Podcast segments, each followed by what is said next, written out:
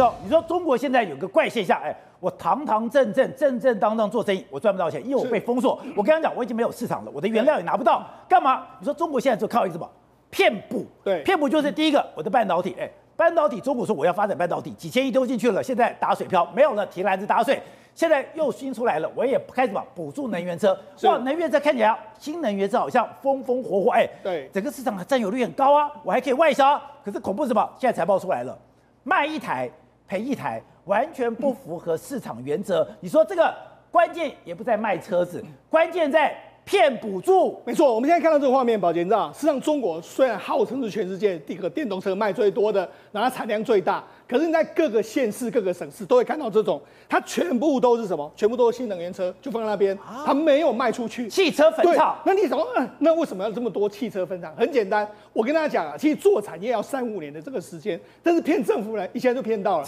所以等于说我骗政府一下就骗到了，骗政府比较好赚嘛，对，我要真正赚钱多困难。那你看，二零一二年的时候，中国开始鼓励说，哎、欸，我要支持这个新能源车，所以他讲的非常简单，你只要这个续航力两百五十公里以上的纯电车，我就补助你六万人民币。然后另外一个续航力只有八十公里的纯电车，我补助你三点五万，这是中央哦，但是各个省市都还有、哦，还有补助。所以你随便算一算来说的话，你续航力两百五十公里，大概可以补助到十万到十二万左右。那八十公里那就是五十万到六十万台币了。如果是这个八十公里的话，大家可以补助五万到七万左右不等。所以事实上，哎，补助金额很多啊。所以要出现什么乱象呢？他们就，比如说造车只要五到六万，那事实上我就报价报价五到十七万。哄抬价格，但是国家补贴六万，所以我等于是说我卖出去的时候我可以净赚，但净赚你你要说你卖得出去嘛？当然卖不出去嘛，所以卖不出去怎么办？他就自己生产，然后自己弄个租车公司卖给租车公司，然后租车公司呢就说，哎、你要谁要来开车就来租，租不掉没关系，我几年后打消呆账，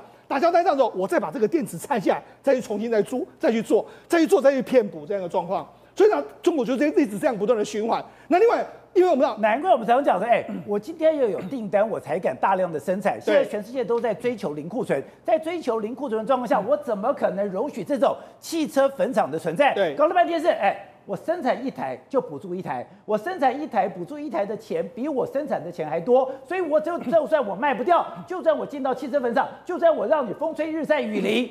我都划算，而且这这些这些车大部分都只有外壳而已。因为什么？因为真正要你要骗补的是电池，你要把电池拆下来，拆到另外一个壳去，所以它等于是用这样的方式。好，那因为中国还有另外一个规定，就是你如果生产出电动车，你有碳权可以买卖。所以你不是只有政府补贴，你还有碳权可以交易，你可以卖给需要碳权的公司。哦、所以等于他们赚一本万利，赚钱赚的非常多嘛。所以他是空手道，对，他什么都没做，对，买空卖空。我只要能够做买个壳，有电池买到之后，我就可以弄车，弄车我也说，哎、欸，我自己做电动车。但是这个你要骗补呢，这几年中国政府也学乖，说，哎、欸，好像大家都在骗补，所以他就开始抓。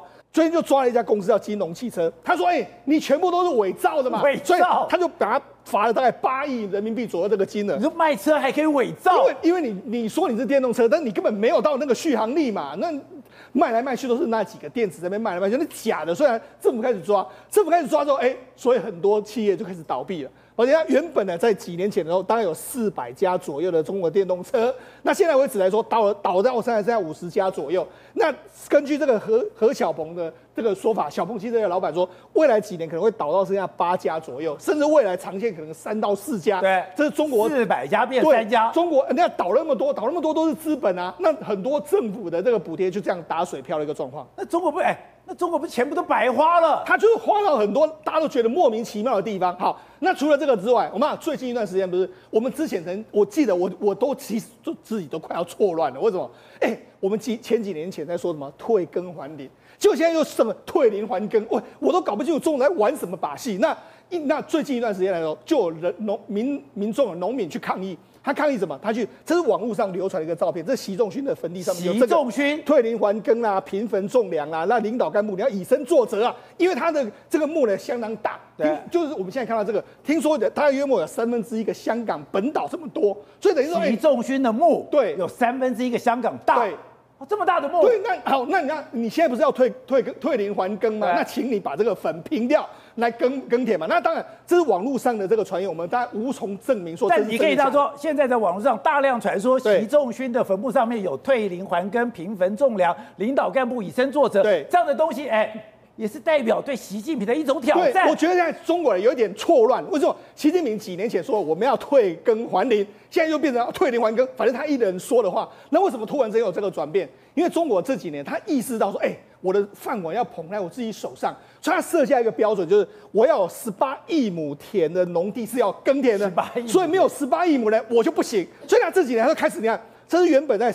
原本在这个成都，成都这个地方的保洁站，原本他们这个地方有一个环状的这个这个园区，就环状园区呢，现在把它错掉，而且现在很多原本的森林地方，现在全部把它砍掉，对，砍掉要做什么？要变成是还退林还耕，所以变成是农地。那很多农民哎。欸他们欲哭无泪啊，因为几年前你叫我要退耕还林啊，对，我就种了，就种了之后，你现在又要退林还耕，所以很多人都完全不能够接受。在成都旁边有一个非常漂亮的环城绿带，这个环城绿带。现在秃了，我姐我们刚才看到环城绿带，当时当时是这个真的绿带，它有四百，它花了大概约莫四百亿人民币打造一个围绕了成都城的哦。他说，哎，未来成都就被这个绿带围绕，那这个房地产会非常好，很多民众就会买，哎，我要买这个环城绿带的这个房地产，就一买要傻眼。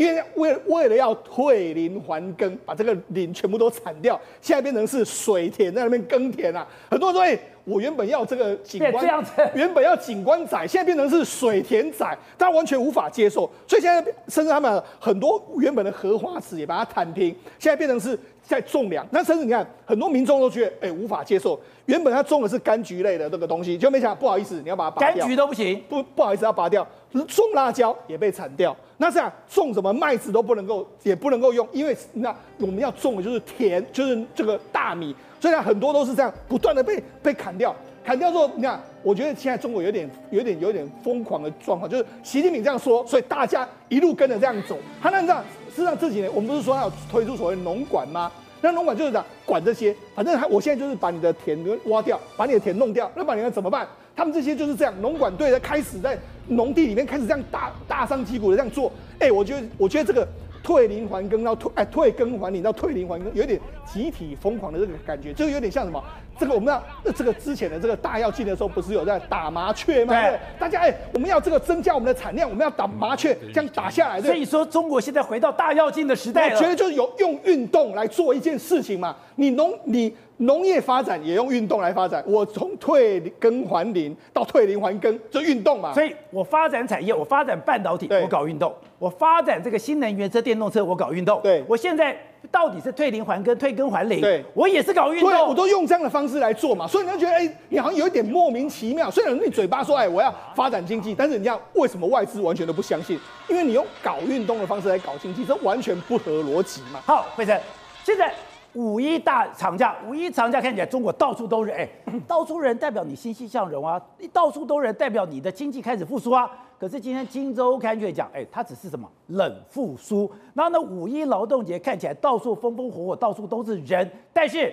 只有那个最便宜的、最低端的产业才有受惠，它真正的产业其实还是严重受损。对啊、你现在看到的相关画面就是五一长假，因为这已经是 COVID-19 之后第一个全面大解封的五一长假，所以中国人潮真的全部都出笼哦。他们预计大概有二点四亿的人次哦，在这一次五一长假之后开始大规模的移动。所以你看，真的到哪里都是人。你看成都的车站玻璃都没有画圈圈，玻璃都被挤破嘞。人多到真的是把它给挤破了。现在看到就是他们那个辽宁的古镇。吊桥啊，人多到整个桥都塌了。哎，本来人还走着，就想说，哎，小心啊，小心塌。哎，整个人就掉在地上。所以他真的是吊桥被震对，真的对，而且下面就有人就是哦，整个头哦，头部都中了流血。那人潮一出来，很容易大家就火气大。所以你知道是怎么样吗？这就是有两个女生排队，后来发现排错队了，他们就要跑去这个男生这个边。这男生说怎么插队嘞？后来这女生也火了，我就插队，我就插队，不然怎么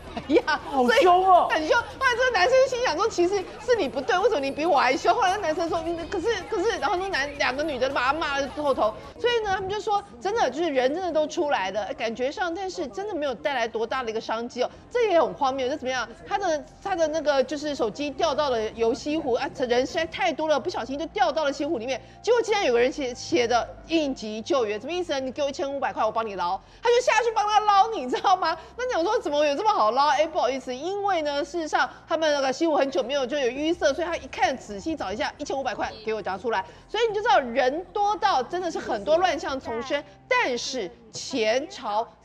似乎没有对等的增加哦，是那到底是整个中国经济出现了什么大问题呢？今周刊这一期呢，他们有特别到了中国，尤其到昆山这个地方去整个看了一下，他们发现中国现在经济啊，真的是包括以以前我们都讲台小台北之称的昆山，竟然有三分之一的厂都关了，三分之一，对，三分之一厂都关了，而剩下的三分之二是怎样呢？是卡吧，我要都给啊，什么意思？它有很多的理由，比如说你的税的问题没有解决，你可能有一些环保的问题还在调查当中，走不了。会，或者是说，哎，你用缩编的方式，虽然没有说我直接关门走人，但是整个规模小很多。所以他们就说，现在整个呃台商在昆山有一千五百多个呃的个据点哦，大家有店家几乎哎已经走了三分一，都是关门大吉。所以他光从这个时间点来看，就知道说真的呃中国的很多的一些外商或外资已经慢慢撤离了，真的都是空了。世贸广场哎，对，然后他们就还讲到说以前啊，每周三跟每周六啊，那个聘雇的人的地方，一些就是需要短期人力的地方，全部都是人。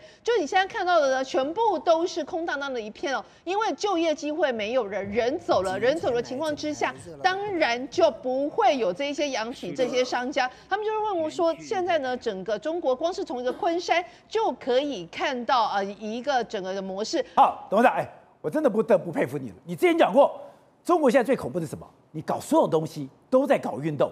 刚刚讲到的，你先搞半导体，你搞运动；你今天搞电动车，你搞运动；你今天搞这个所谓退林还耕、退耕还林，你也搞运动。你搞运动，你不就回到文化大革命？你不回到大跃进？哎，人有多大胆，人有多大产，全部都是假数字。哦，它有一个基本概念哈，它这个建国的这个治国的基础跟全世界不一样。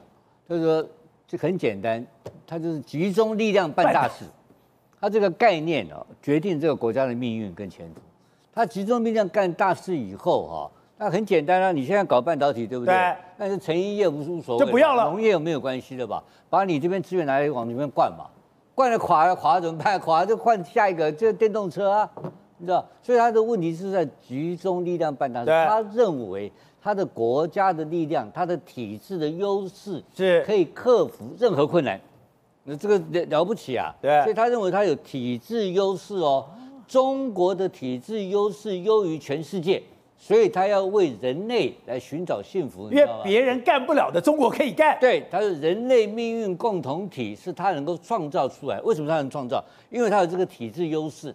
他的体制优势是什么优势呢？就是我能够集中力量办大事。集中力量办大事，就是最近习近平提到的，要统一思想。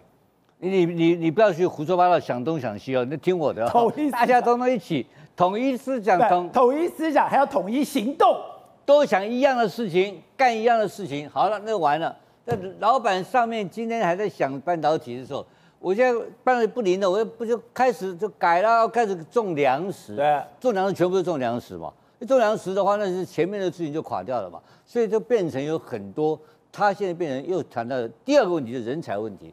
人才问题，过去是不是专业导向？胡锦涛时代，那很多说海归派的各方面人才，还有各种很多大型的公司在美国挂牌上市，对不对？对。因为挂牌在美国挂牌上市有太多优点，它能够取得国家取得资金美金以外，还有很多的技术的来源，还有很多策略的联盟，还有很多外资的持续的单独投资，它就变成创造出来一个中共的一个中国大陆的几十年的荣景。变成今天的成绩，叫做全世界第二大经济体。对，就他现在列反其道而行，他不搞这个东西了，他不搞了嘛，因为搞这个结果会变怎样？会怎样？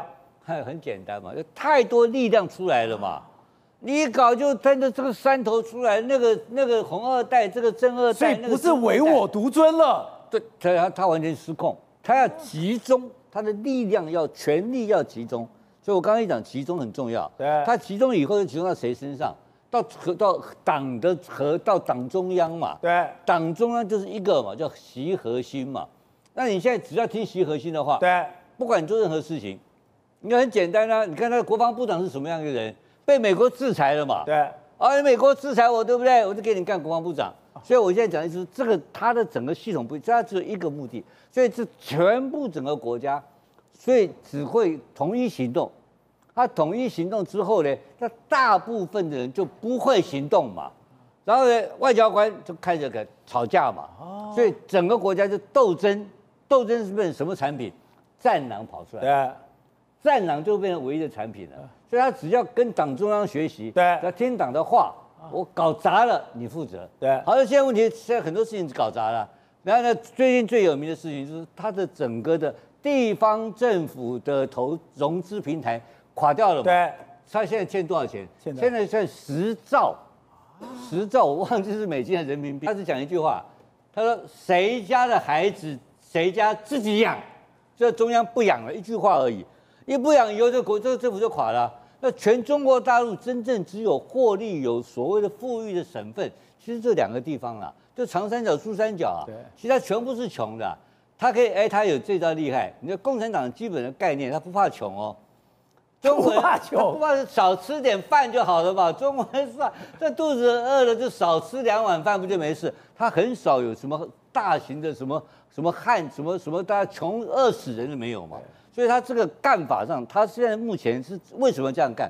你知道注意哦，他要跟前面的前朝做一个彻底的切割。